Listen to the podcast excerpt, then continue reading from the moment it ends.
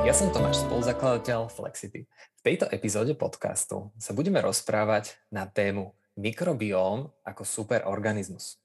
Mojím dnešným hosťom je Robert Mrňák, s ktorým sme sa už rozprávali v predošlých epizódach na tému chronické zápaly, a ktorý uh, bol zároveň veľmi obľúbený a jeden z najpočúvanejších podcastov. Takže teším sa, uh, že ťa máme, Robo, opäť naspäť uh, v našich podcastoch. Vítaj. Ahoj Tomáš. Zdravím všetkých poslucháčov Flexity. Ďakujem. Uh, Robo sa vlastne venuje celostnej medicíne a stále hľadá nové poznatky uh, v tejto téme, takže dneska sa budeme rozprávať práve, uh, jak som spomínal, tomu mikrobióm a povieme si vlastne, čo nové dneska uh, o tejto téme vieme, s čím všetkým to uh, súvisí. Budeme teda pokračovať v sérii takýchto tém rozprávaní o celostnom zdraví, ktorú sme teda začali chronickými zápalmi. Dneska to bude o mikrobiome a následne budeme pokračovať s imunitou. Som spomínal, dnes sa zameriame na tému mikrobióm. Vlastne veda dnes prišla na to, že sme niečo ako hybridný organizmus. A doteraz neboli známe všetky úplné súvislosti ohľadom mm, témy mikrobiomu a stále sa objavujú nové nejaké výsledky. Oveľa viac pozornosti sa začalo venovať tejto téme v posledných rokoch. A ako prvý použil odborný termín, že ľudský mikrobióm, aj iba v roku dvetisícjeden americký molekulárny biológ a nositeľ Nobelovej ceny Joshua Lederberg. A každým rokom odvtedy sme v podstate mohli byť svedkami nových poznatkov, nových súvislostí, prepojení, vôbec toho, ako vlastne celé telo a naše zdravie funguje a aký vplyv má práve na to mikrobióm. Robo, začali by sa vlastne úplne od začiatku. Skús mi tak povedať, že ako ty by si definoval, čo je mikrobióm a kde sa nachádza v tele, čo by sme také základné o nej mali vedieť. Tak úplne v základe sú to všetky vírusy, baktérie, plesne, kvasinky a dokonca aj prvoky a parazity, ktoré v podstate sa nachádzajú v našom organizme. Väčšina ľudí si myslí, že sa nachádzajú len v črevách, tam ich je samozrejme najviac, ale oni sa nachádzajú na koži, nachádzajú sa v ústnej dutine, v dýchacom ústrojenstve, v urogenitálnom trakte a dokonca podľa najnovších výskumov sa nachádzajú aj v mozgu. To znamená, v podstate ako keby nebolo miesto v tele, kde by tie mikroby sa nenachádzali. Podľa niektorých vedcov alebo vyjadrení je to ako keby sme vnímali tento svet cez taký mikrobiálny film, skutočnosť. Mm. Lebo keď e, otlačíme si ruky do Petriho misky, tí, čo troška s mikrobiológiou pracovali ako ja, tak za chvíľočku, za pár dní na tom agare človek uvidí, že aké všetky kultúry a kolónie mu tam jednoducho vyrastú. Je to veľmi zaujímavé pozorovať. Takže predpokladám, že každý bude mať nejaké unikátny, uh, unikátne zloženie celého tohto uh, systému. Absolut, hm. Absolútne, aj keď sa narodia v podstate dvojčatá, ktoré pochádzajú od jednej mamy v rámci jedného pôrodu, tak tí majú veľmi, veľmi blízky ten mikrobióm úplne z počiatku, ale tak ako beží ten, ten vek, hej, ako rastieme, máme nejaký životný štýl, nejaké zvyky a tak ďalej, ktoré už sú postupne odlišné a takisto sa pohybujeme v nejakom rozdielnom prostredí, tak jednoducho si vypestuje každý absolútne jedinečný mikrobióm. Uh-huh. A vlastne, že to je veľké množstvo tých uh, baktérií a dá sa akože povedať, že sú to prevažne nejaké, že tie dobré baktérie, ktoré potrebujeme, alebo sa to skladá vlastne aj z nejakých, uh, ktoré vlastne v tele nechceme mať, že akože uh, ako k tomu pristúpiť, že možno v tej mikroflóre, alebo tak sa bavilo o tej téme, že áno, potrebujeme podporovať nejaké zdravé uh, baktérie, to prostredie v črevách a že um, ako možno v tohto pohľadu môžeme vnímať mikrobióm, že aký typ je tam vlastne týchto buniek? Ono, mne sa páči e, také prirovnanie toho mikrobiomu ako k lesu. Hej? Keď mm-hmm. e, teraz už je krásne, e, je jar, takže ľudia radi chodia e, do lesa a keď si vám na chvíľku sadnete, oprete sa o strom, tak, a, tak začnete, môžete začať vnímať. Jednoducho, áno, tie najväčšie sú tam tie stromy, ale počúvate bzukot toho hmyzu, hej, rôzneho druhu, od komárov, cez rôzne um, včely, čmeliaky a tak ďalej. A potom môžete zahliadnúť pavučinu, po ktorej lezie pavúk. Môžete vnímať mach, môžete vnímať trávu, môžete uh, započuť, uh, ako zašuchoce nejaká jašterica a tak ďalej a tak ďalej. A to človeku možno tak, keď sa nad týmto zamyslíte a porovnáte to s tým mikrobiómom, tak v tom lese sa nachádza obrovské, obrovské množstvo rôznych živočíchov na rôznych úrovniach.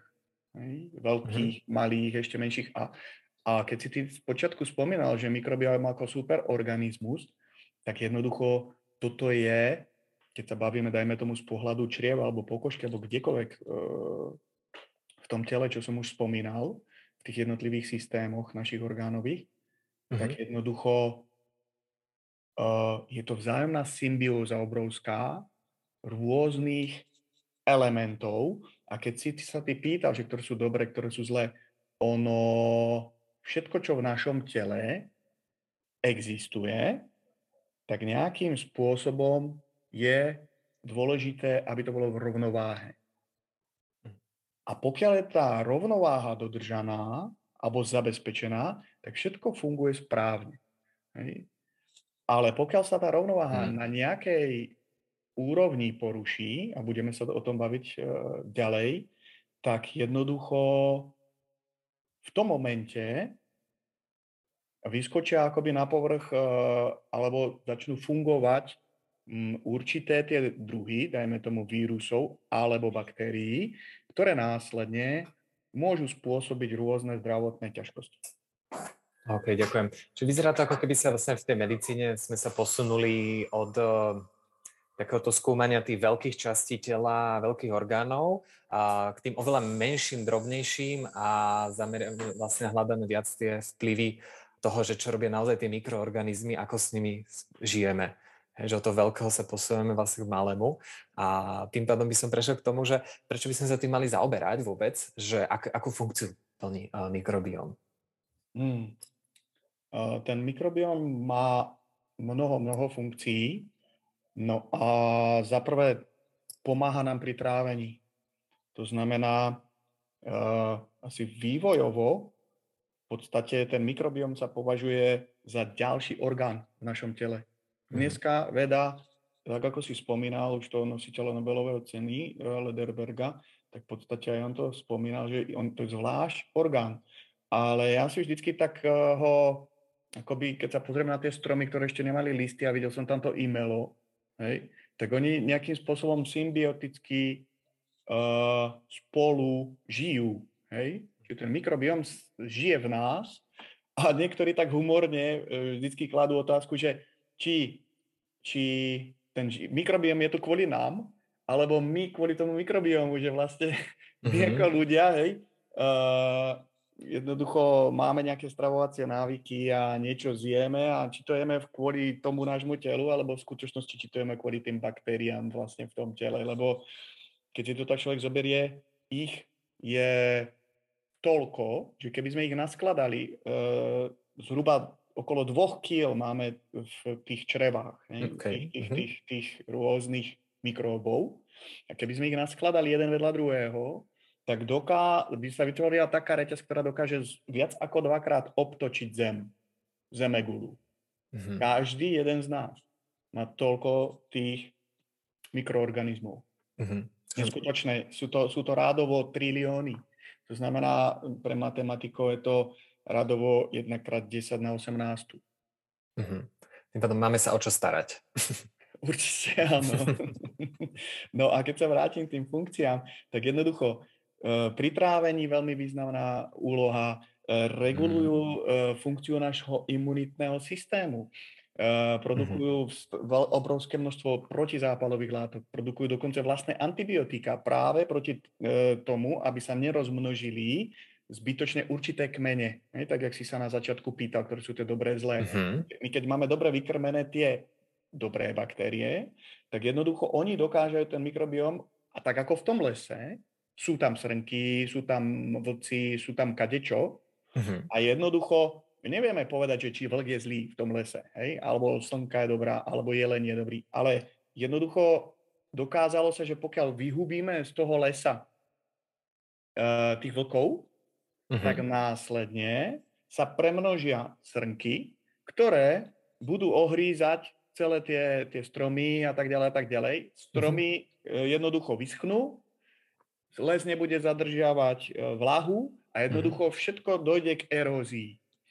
A, uh-huh. toto, a jednoducho, čiže aj ten vlk, ktorý z pohľadu tých rozprávok určitých a tak ďalej je považovaný možno za zlého živočícha, ale v rámci tej rovnováhy, tej biodiverzity v tom lese je extrémne dôležitý, má tam svoju úlohu. Uh-huh. A takto isto tento, akoby táto analogia sa dá použiť aj na ten náš vlastne mikrobióm. Hej? Čiže on si je schopný ten les, pokiaľ my do ňoho negatívne nezasahujeme. Zoberme si panenský les v Brazílii, hej, dažďové pralesy. Obrovská, obrovská biodiverzita. A všetko žije v harmonii, kým tam uh-huh. nepríde človek. Uh-huh. V podstate z toho nám vyplýva, že jednoducho tá diverzita je vlastne podstatná rovnako vlastne v tom mikrobiome. Že čím väčšia diverzita, čím väčšia pestrosť, tým ako keby viac úloh dokáže plniť. Tak?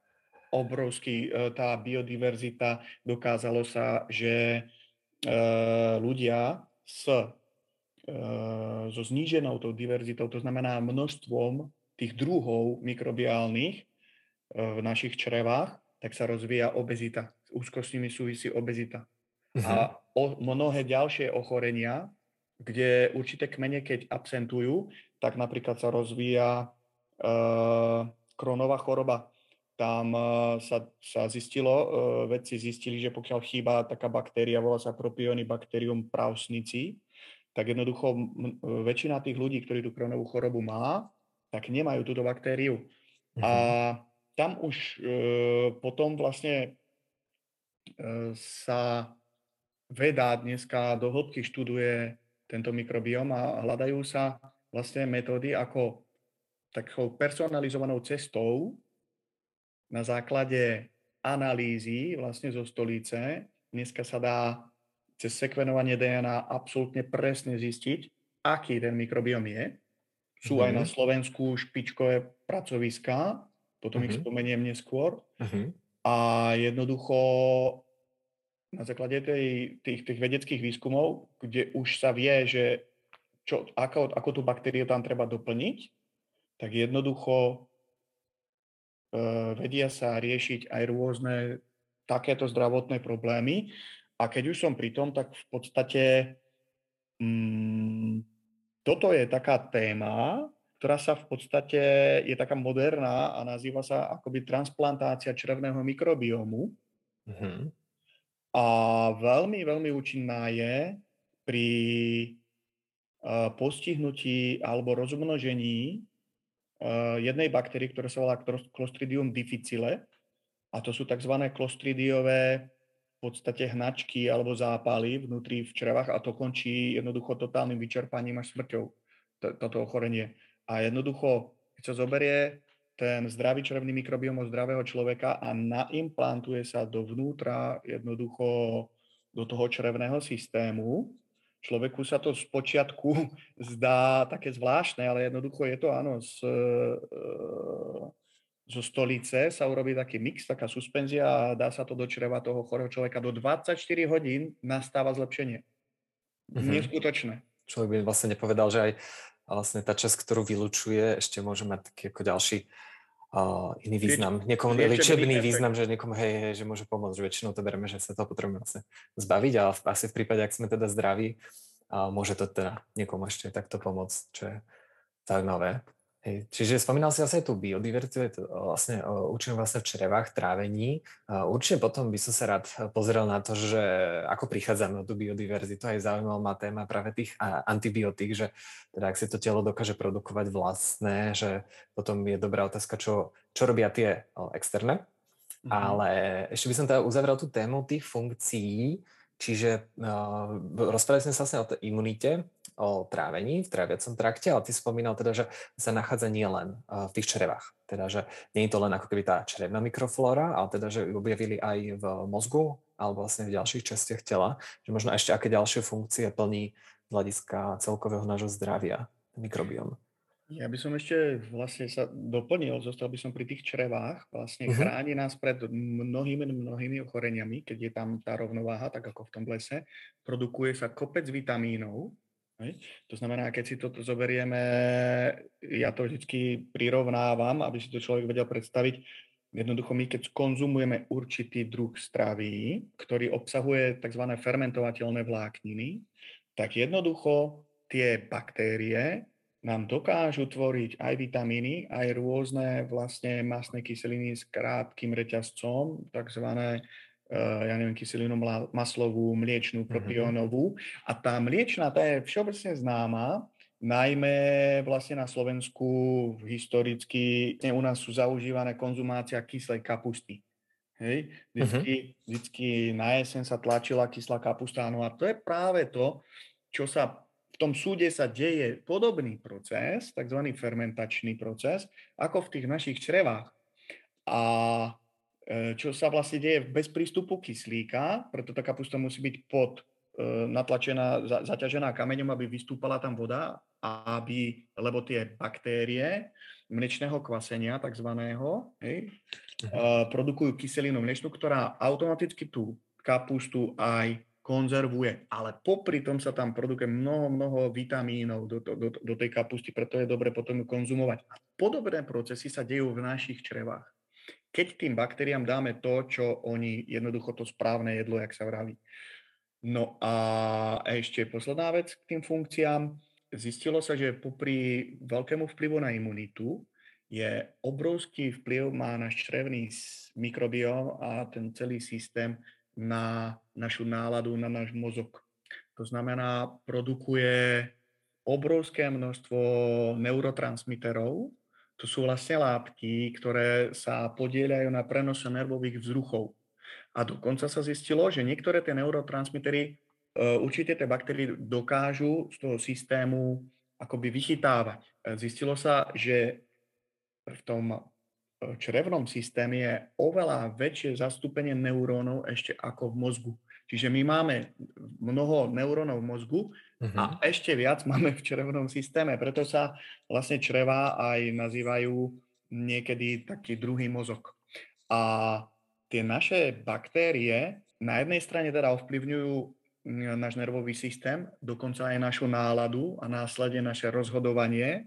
Zistilo sa napríklad, že keď určitým myšiam implementovali do čriev mikrobióm napríklad z obéznych myší, tak, tak tie druhé myšie, ktoré predtým neboli obézne, tak normálne začali mať absolútne iné stravovacie návyky. To znamená, oni začali vyžadovať, boli oveľa viac častejšie jedli a preferovali určité, určité tie druhy tých jedál a následne tá myš bola rovnako obézná ako tá predtým. Čiže akoby tie baktérie sa hlásia v úvodzovkách o to svoje jedlo a uh-huh. podľa z, z, zloženia tých druhov ovplyvňuje toto naše správanie, aby my sme tie baktérie nakrmili. To znamená, jak by som to povedal... Čo to tak nejak podmienuje to naše rozhodovanie toho, čo, to, čo si vyberáme. Mhm. Presne tak. Mhm. Čiže môžeme si vlastne ako keby aj takto spätne pomôcť aj zmenou vlastne stravy vecí, aby sme pomohli si vlastne aj v tom zmene rozhodovaní. Hej, že je to niekedy otázka vôle a ako keby, že dá sa teda tej vôli dopomôcť takýmto spôsobom. Ja to vnímam tak, že určite človek, ktorému dobre funguje to trávenie a aj produkcia týchto vlastne na nervový systém vplývajúcich e, chemických látok, tak jednoducho má dostatok energie. Uh-huh. Lebo, lebo človek ide do depresie, keď nemá energiu. Uh-huh. Ale súčasne sa je dokázané, že na tzv. pé erových plakoch v črevách sa produkuje až deväťdesiatpäť percent serotonínu. To je tzv. Hormón dobrej nálady. Mm, hormón šťastia. No a toto, toto všetko, za toto všetko majú zodpovednosť čreva. Ale musia byť v dobrej kondícii, nesmú tam byť zápaly v tých črevách a, a tak ďalej. A tá biodiverzita, k tej by som sa ešte rád vrátil, boli porovnávané najzdravší ľudia v Amerike a ich črevný bio, diverzita ich črevného mikrobiomu. A potom jedni vedci boli v Afrike, navštívili jeden kmeň Tanzánii a druhý kmeň v Južnej Amerike. Uh-huh.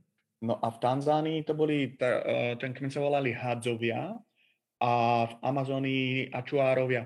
A vlastne to boli kmene, ktoré v živote nevideli civilizáciu a žili ešte úplne takým tým pôvodným spôsobom lov, zber a obrovské množstvo konzumácie vlastne toho, čo lokálne rastie.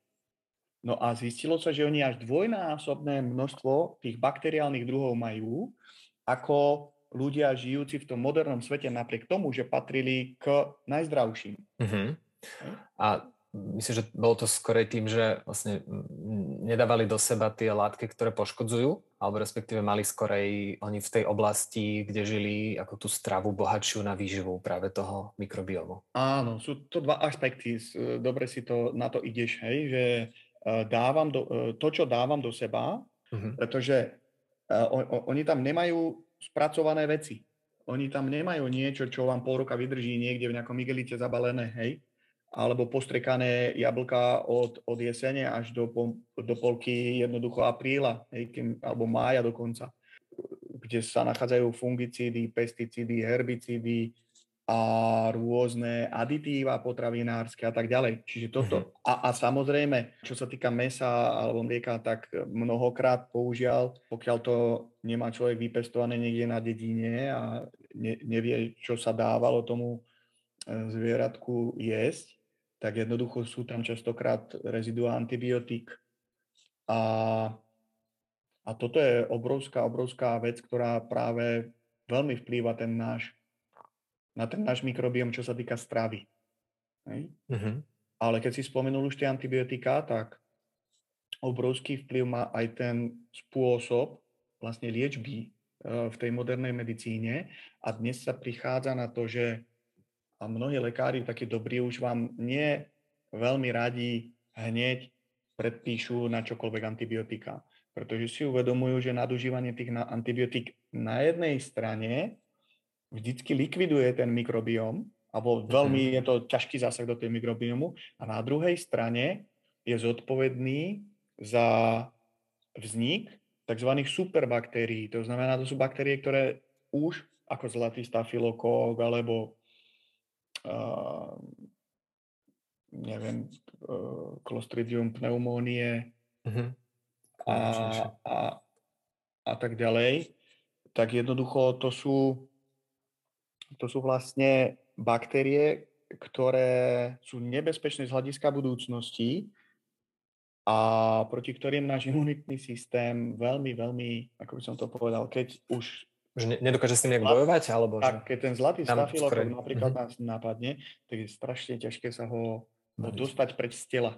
Uh-huh. A o tom sa budeme možno baviť aj na budúce, aké ešte veci my môžeme použiť, pokiaľ nefungujú antibiotiká. Hej? Uh-huh.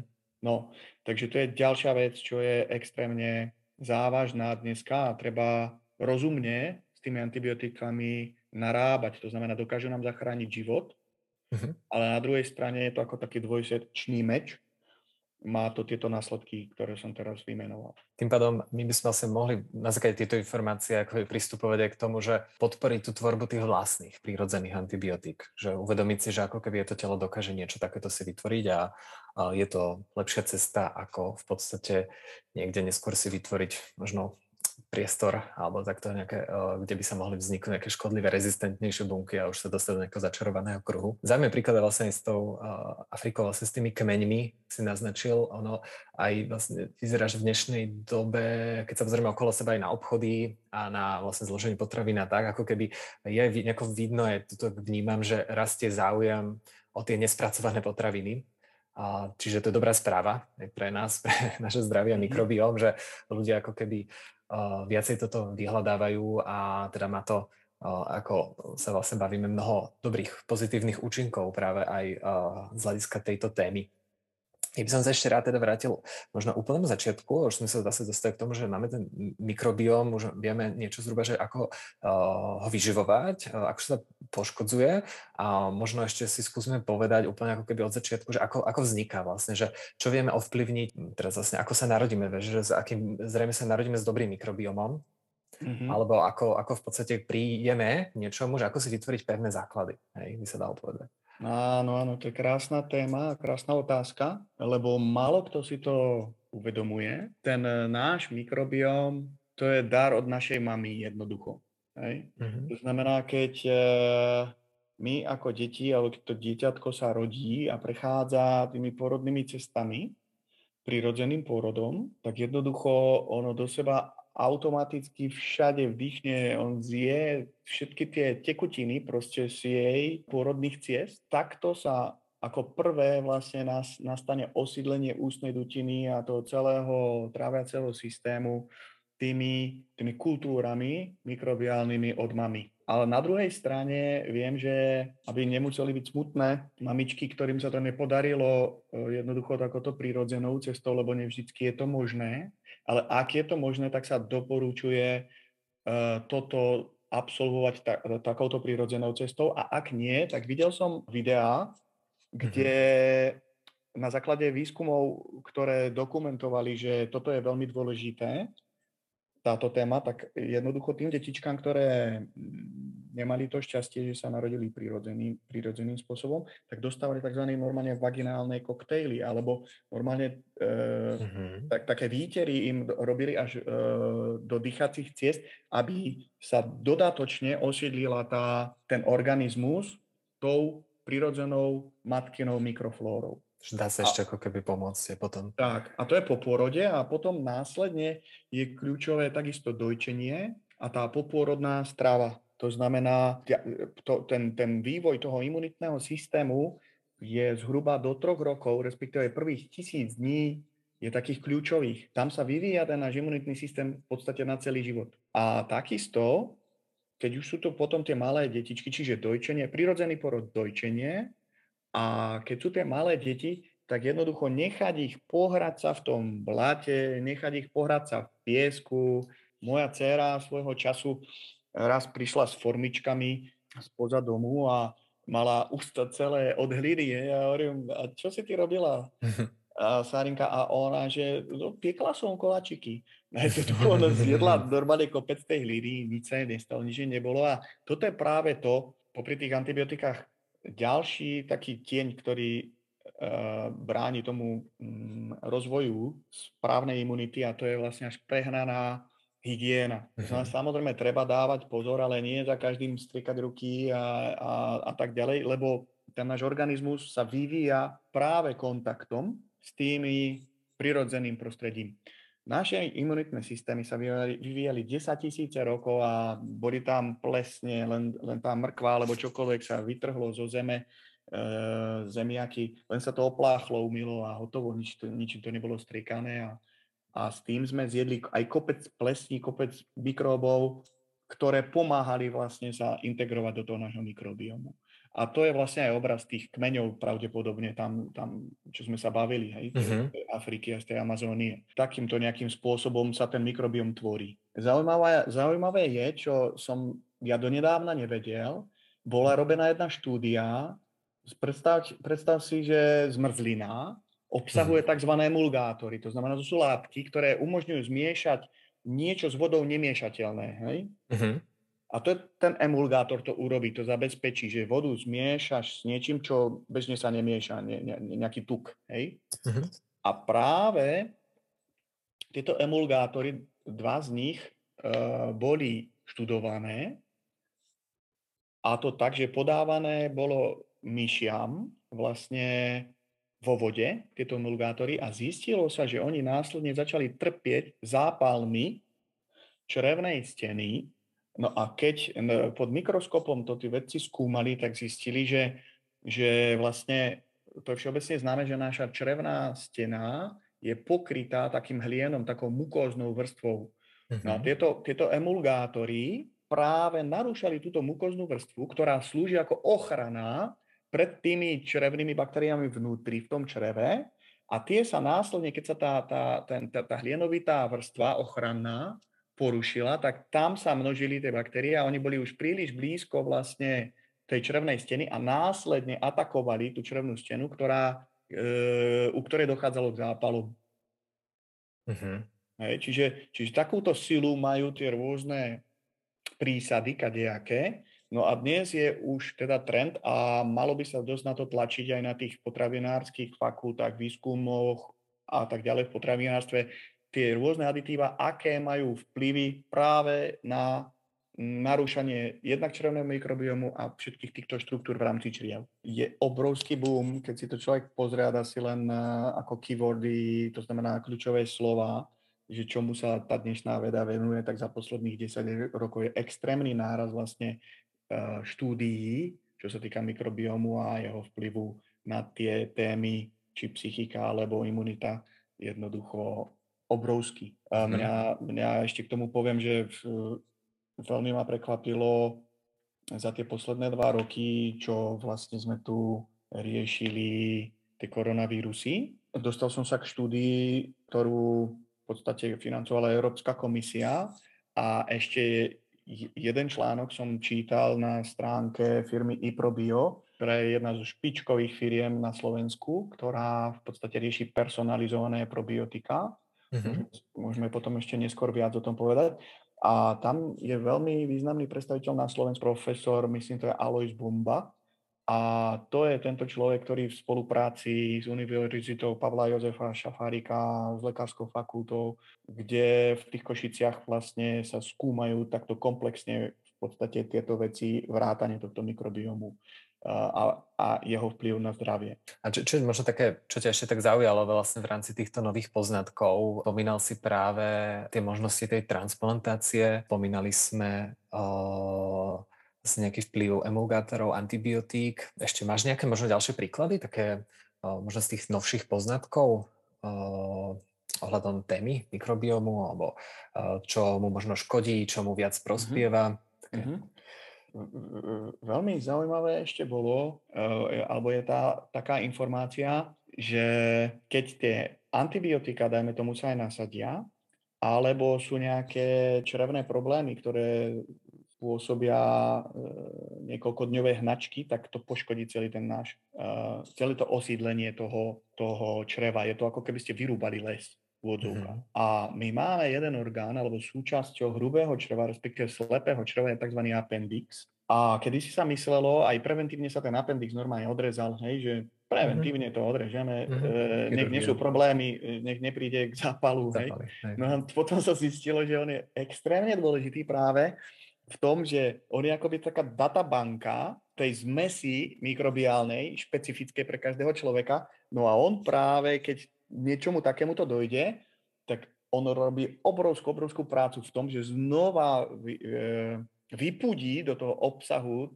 do toho priestoru, toho hrubého čreva ten svoj obsah a odtiaľ sa zasa namnožia na novo celý ten mikrobióm. Je to akoby taký reštart mm-hmm. toho, toho poškodeného mikrobiomu. Obrovská, obrovská krásna informácia to je. Hej?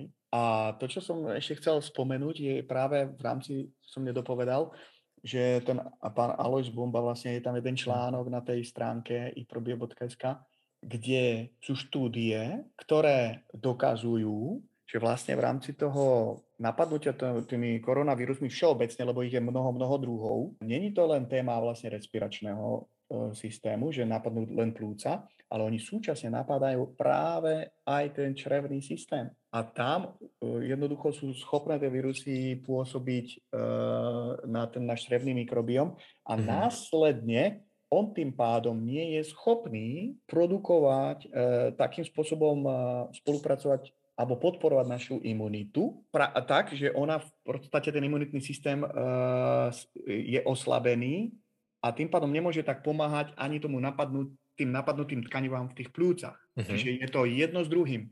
A tým chcem povedať jednu vec, že teraz práve je krásna jar, bude leto, je, teraz si my môžeme obrovskú prácu urobiť na tú jeseň, na tom našom črevnom mikrobiome, keď budeme vlastne, teraz máme možnosť krmiť tými vlákninami v zelenine, ovoci, tie, tie naše baktérie na tú jeseň, ich vykrmiť ako keby. No, no. Chcel som sa presne k tomu dostať, že uh, som spomenul veľa spôsobov a možných uh, ochorení, možných komplikácií aj vlastne poškodenia, že teraz si môžeme viac vlastne povedať o tom, že ako, ako systematicky by sme vedeli pomáhať uh, práve aj v tomto období preventívne a že možno uh, vedel by si nejaký dať možno aj nejaký typ, povedzme, že keď to rozdelíme na dve témy, že jedna je taká aktuálna, že niekto akutne by potreboval to riešiť a druhá by bola teda, že preventívne, že zatiaľ sa cítim OK, ale teraz proste radšej si idem pripravovať to svoje zdravie, na možnosti, mm-hmm. alebo teraz momentálne riešim nejaký problém a kde by som možno mohol začať, ak by som chcel teda aj na základe týchto informácií popracovať na tejto téme, pomôcť tomuto nášmu superorganizmu. Tak začnem tou prevenciou, to už som spomenul, takže prvá vec je, sú tzv. Potraviny, ktoré obsahujú vlákniny, tie fermentovateľné vlákniny.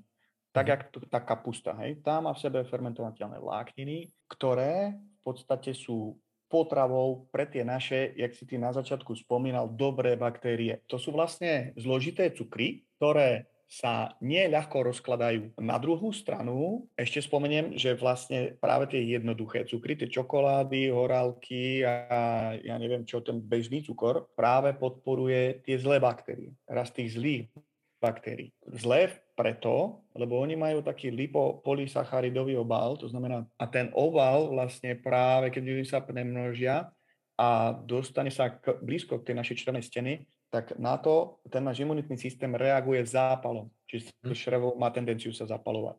No a vrátim sa k tomu teda, čo je zdrojom tých fermentovateľných vláknín redkvičky, mrkva, kaleráby, čokoľvek, čokoľvek nájdete na zahrádke dneska, hej, kvaka, to je, to som objavil kopec vitamínov, to ma kedysi sa to pestovalo ešte pred zemiakmi tu na u nás. A teda, a tak, tak, samozrejme, hej. Uh-huh, také vlastne ako keby, ktoré prešli tým procesom kvasenia, alebo teda aj surové, že je v tom ako nejaký toto rozdiel, surové. Spomínal si fermentované a surové teraz. Áno, a toto surové a ten, tá fermentácia nastane v našom trakte tráviacom. Uh-huh.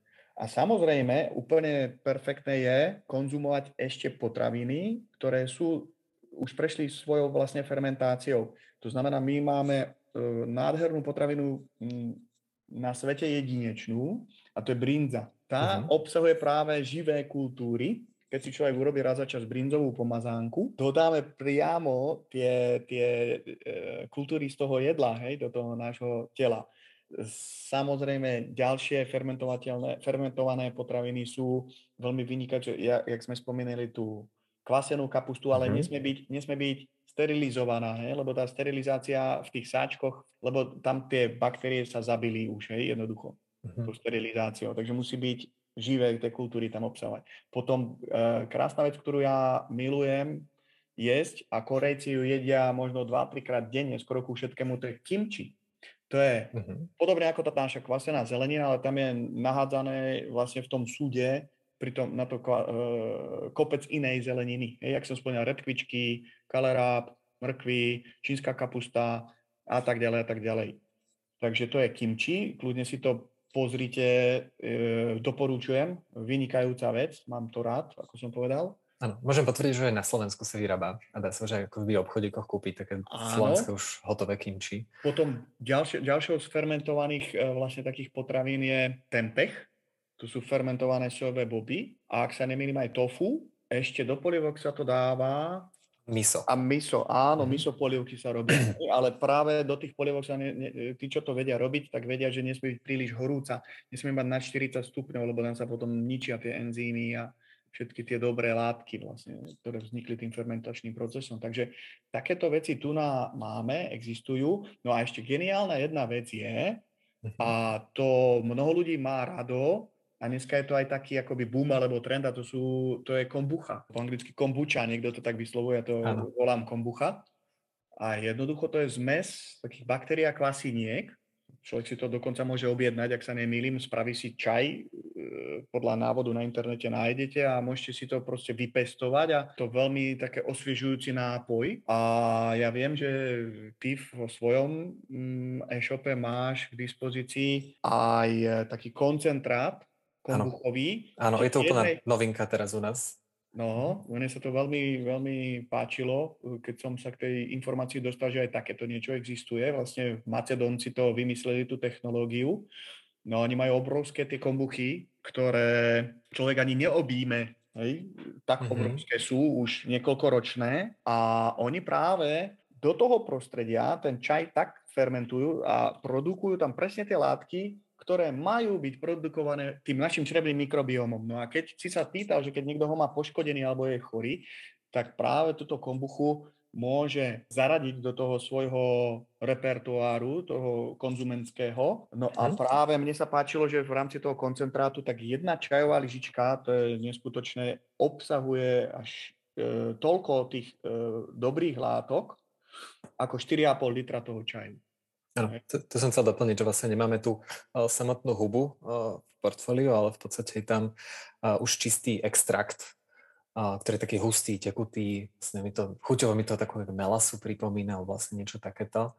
A je to veľmi, hej, veľmi, veľmi koncentrované a dá sa akože veľmi rýchlo na to navyknúť, že je to chuťovo aj veľmi príjemné a zároveň človeka poteší, koľko mm, užitočných uh, práve látok dostáva do tela v malej dávke. No a práve tieto látky ovplyvňujú znova veľmi imunitný systém, pomáhajú detoxikácii vlastne tela, myslím, pečenie a tak ďalej. Majú obrovské imunomodulačné účinky. Keď si sa pýtal, teda toto bolo také, také prírodné. To bolo také fermentovateľné, áno, áno. Taká prírodná cesta. Áno, a spomínal a... si teda ešte vlákniny, možno k tým by som sa dostal, ešte z tých uh, prírodných, lebo to, toto sme vlastne mali uh, ako keby také potraviny uh, surové alebo fermentovateľné a akú úlohu tam zohráva vôbec tá vláknina? No ako som spomínal, ona je vlastne potravou pre tie dobré baktérie, uh-huh. ktoré v podstate tým, že konzumujú, to je pre nich práve tá, to, čo oni potrebujú na to, aby prežili. A oni ak to pracovávajú tú vlákninu, tak následne ich odpadný produkt je to, čo je pre nás dobré. Hej? To znamená, mm-hmm. oni do toho nášho tela naprodukujú tie kyseliny, e, masné kyseliny s krátkym reťazcom, ako napríklad kyselina mliečna, kyselina maslová, hej, butyrát, propionová. To sú, to sú kyseliny, ktoré pôsobia protizápalovo v tých črevách. A nielen v črevách, ale jednoducho v tom našom systéme. Takže oni majú obrovský, obrovský pozitívny účinok. A ďalšia vec, čo som donedávna nemal i tú informáciu, že oni sa práve zúčastňujú ako na modulácii našich génov, pretože naša dé en á sa vlastne moduluje tým takzvanou metyláciou. Hej?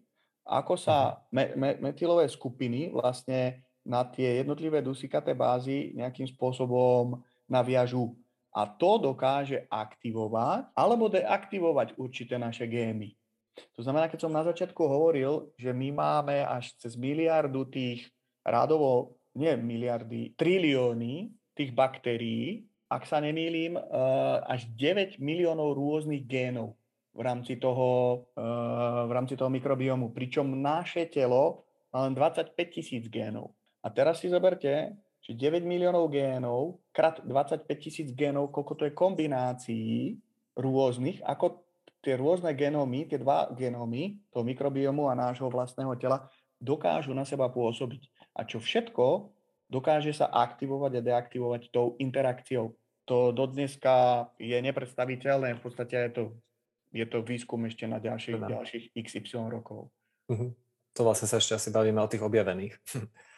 Aktuálne, že ešte stále ten výskum pokračuje a áno, áno. objavujú sa nové. A z hľadiska teda tohto množstva sa, sa dá povedať, že je treba, neviem, možno kombinovať aj teda fermentované, aj vlákninu, alebo možno nekombinovať nejak o, príliš veľa tých typov, alebo sú tam nejaké možno o, také odporúčania o, z hľadiska aj povedzme tej skladby toho jedálnička, alebo povedzme tých o, typov vláknín, že či to budú aj ja neviem, že, že, že o, teraz pridáva to hlavne cez ovocie v lete, zeleninu, jak si hovoril, alebo teda ešte mm. podporíme to, povedzme, aj tými dneska máme na trhu tie práškové, alebo také tie psyllium, rôzne tieto látky, že o, ako, ako ktoré tie vlákniny vlastne vyberať. Vieš, teda, tam by som áno, smeroval tú áno. otázku, že je teda veľa tých druhov, a teda, že možno, či sú nejaké vlákniny, ktoré sú prospešnejšie vôbec, alebo je to akože všeobecne vláknina ako taká. A nebudem konkrétne vymenovávať tie vlákniny, ale keď si spomenul, dajme tomuto psyllium, to je vlastne nerozpustná vláknina.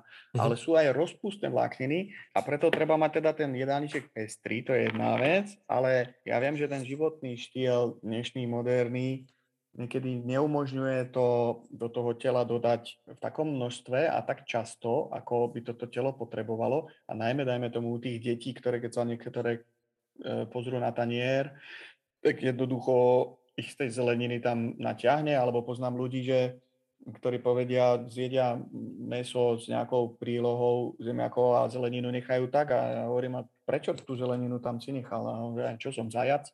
Čiže mm-hmm. nie, nie, niektorí títo presvedčenia vnútorné majú také, no a nevedia, že si tým škodia. No a kto to jednoducho tú zeleninu nejak nemá rád, tak existujú, uh, myslím, že aj u teba v e-shope v podstate uh, produkty, špičkové produkty, ktoré tieto fermentovateľné vlákniny v rozpustnej a nerozpustnej forme dodávajú dovnútra do toho tela. Myslím, keď som komunikoval s tou firmou iProBio, tak oni hovorili, že majú také kúry polročné, to sú už práve, keď si sa pýtal na liečebné zasa účinky, hej, mm-hmm.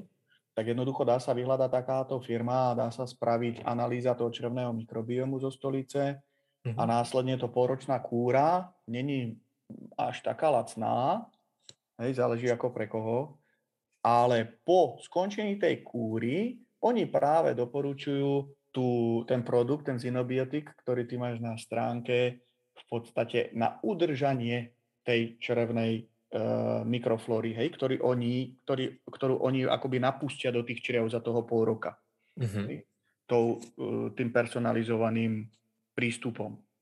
Takže, mm-hmm. a to už není, to už je celkom lacná záležitosť, myslím, nejakých dvadsaťpäť eur e, to vychádza. Mm-hmm. Áno, áno. To je nejaký mesiac, alebo nejak to je dlhšie obdobie. A, myslím, ak si je... dobre spomínam. Áno. Áno, áno, áno, správne, aj ten Zinobiotic. Áno, my to tiež vnímame, že je to dosť populárna, uh, populárny vlastne produkt, a ľudí to práve vyhľadáva, že obsahuje kombináciu viacerých vláknin, uh, ktoré ponúka, takže je to taká pestrejšia uh, tiež uh, voľba na práve krmenie toho uh, mikrobiomu, udržanie už toho dobrého stavu, dobrej tej kondície. Takže aj takto sa s tým, aj takto sa to dá urobiť a vlastne nie je to ani umelá cesta, je to vlastne všetko z prírodných tých zlúžiek, ak sa nemýlim, vyextrahované. Hej. Ale taká pohodlná, že si to človek namixuje do nejakého smoothie, alebo ja osobne tiež používam uh, tento Zinobiotic od tých Švédov, no a mám to rád také kokosové jogurty alebo niečo a do toho si to mm-hmm. zamiešam jednoducho. A takto mm-hmm. sa starám o ten môj črevný mikrobióm. Áno, áno. Vlastne ako keby človek môže to tak vnímať, že krmím seba a potom, že a čím krmím ešte vlastne to svoje, ten svoj mikrobióm, to svoje zdravie, že vždycky si nájsť na tom tanieri niečo, čo a čím to pokrývalo, sa mi to teda všetko vráti, odvďačí. Super. Áno, tie Aj. svoje zvieratka v tom svojom lese vlastne. Áno, tie milióny. Perfektné. A vlastne po, spomenul si viacero už teda tých prípadov, ako sa dajú aj nejaké vzácnejšie ochorenia, aj nejaké akutnejšie riešiť. Je ešte niečo z hľadiska tej prevencie, čo by si odporúčil? Okrem aj stravy, sme sa spomínali napríklad psychiku. Čo z tohto mm-hmm. pohľadu by si odporúčil v rámci prevencie a zdravia? Ako krásne, keď si spomínal na začiatku, že ma baví celostná medicína, tak je tu jeden úžasný lekár v Československu. Není určite jediný, ale Jan Vojáček, ja ho mám veľmi ráda. A on v súvislosti s týmto mikrobiomom veľmi, veľmi zdôrazňuje a vysvetľuje, aký veľmi úzky vplyv na tú náladu tých našich baktérií má naša vlastná nálada, ako keby. Ne? Mm-hmm. To znamená, lebo podľa toho, či my sme unaháňaní, vystresovaní, jednoducho traumatizovaní z rôznych, rôznych vecí, tak to v rámci toho nášho vnútorného prostredia ovplyvňuje vylučovanie určitých hormónov do krvi, hej? Ktoré mm-hmm. vylučuje náš mozog a naše nadladvinky, stresových hormónov a tak ďalej. A, a na to extrémnym spôsobom reagujú tie naše baktérie. Čiže v tomto, v tomto duchu, v rámci tej prevencie, teda sme prebrali tú stravu, ale tento, tá, tá, tá, ja to volám taká psychohygiena, keďže Flexity je vlastne, začalo s jogou, mm-hmm. A takéto úzka téma, jednoducho, či už si ísť dole sa sadnúť niekde proste a popočúvať ten, tie vtáčiky, alebo ísť na turistiku, alebo ísť si zacvičiť jogu, alebo pomeditovať a tak ďalej, tak to je, tak to je krásna, krásna ďalšia časť tej terapie, a, alebo takého, takej prevencie, by som povedal. Mm-hmm. No a samozrejme, pohyb na čerstvom vzduchu aspoň dva tri krát týždenne, nech to telo sa rozhybe, nech mitochondrie popracujú vlastne v tých bunkách našich, nech sú trénované. A toto je ešte dôležité, čo sa týka jedla, vždycky si nájsť ten čas uh, vyhradiť si kľud na to jedlo. Proste naladiť sa a v podstate ja som si, ja keď som bol ako študent, ja som sa tešil na tých pätnásť dvadsať minút toho obeda, mm-hmm. lebo ja som meral v labáku, uh, to bolo celkom na mentálne premýšľanie jednoducho náročná, zaťažujúca vec, ale mal som ju rád a potom som sa tešil na to, ako vypnem. Ako tá myseľ jednoducho vypne. Sadol som si a neexistoval nič normálne, len prítomný moment a každé to jedno sústo som sa sústredil, ako ho prežujem, ako si vychutnám tú chuť a ešte predtým častokrát som tak si pomyslel, že čo všetko, ako tu, to jedlo, kým prišlo na ten tanier, ako tú cestu absolvovalo. Mm. Že, že niekde, niekto to musel niekde zasiať, hej. Alebo to jednoducho tá príroda vytvorila. Svietilo na toto slnko. Uh-huh. Pršal na to dážď. Rastlo to v tej zemi, tej našej matke zemi. Hej. Potom to niekto zožal, musel niekam doviesť, možno upiesť, spracovať a tak ďalej, tak ďalej. A, a, a zasa uvariť alebo pripraviť a na ten tanier. Hej. To znamená, aký je obrovský ten reťazec toho celého spoločenstva, aby vôbec mi to jedlo sa mohlo ocitnúť na tom tanieri predo mnou a, a vždycky je dobré ako na toto myslieť, aspoň ja to tak robím a poďakovať za to, hej? Za, za to, že naozaj to jedlo je dar. A to, to spôsobí také určité naladenie, že spolu s tou hmotou, akoby, s tou, čo sa dá chemicky zmerať, prichádza do toho nášho tela ešte nejaká iná energoinformačná esencia, a ktorá vlastne dneska sa ukazuje, že robí dobre aj tým našim baktériám. Tá energia tej vďačnosti. Ďakujem za veľmi pekný, uh, presne taký ten holistický prístup. Tak sme sa o tom spomínali na začiatku, tak myslím, že ste veľmi, veľmi pekne teraz tak celá uh, zhrnul, popísal aj vlastne, keď ste sa bavili o tom, že fakt, že ten mikrobióm má tú funkciu na to trávenie v črevách, na imunitu našu, tak na našu psychiku, tak v podstate, presne jak si to popísal, tak rovnakým spôsobom my tou starostlivosťou osúje duševné zdravie, duševné rozpoloženie psychiku a zároveň aj to venovanie pozornosti tomu, čo si vyberáme ako potravu a to dávame vlastne telu, tak opäť žijeme vlastne potom v tej väčšej harmonii, že sa to rovnako vlastne podporuje. To naladenie jednoducho, hej. Mm-hmm. Znamená, my sme so všetkým prepojení, tak ako sme si uvedomili, že v tom lese je všetko so všetkým prepojené, tak aj my, ako ľudia, sme tu v podstate na tej zemi ako také mini, keď sa to človek na to pozrie z toho vesmíru, tí obyvateľia tej zeme, je nás tu strašne veľa, miliardy, miliardy. A my to takisto vytvárame nejaký vzájomne prepojený celok. Nie len so sebou navzájom, ale aj s tou prírodou. Je dobré myslieť na to, aby bol jednoducho ten celok harmonický.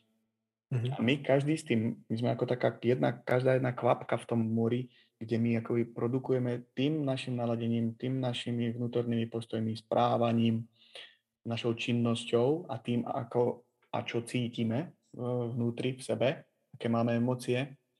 A tie najvyššie vlastne emócie sú radosť, láska, spokojnosť, prajnosť, vďačnosť a tak ďalej. A človek by neveril, aké dôležité je to pre tú vzájomnú atmosféru na tej zemi.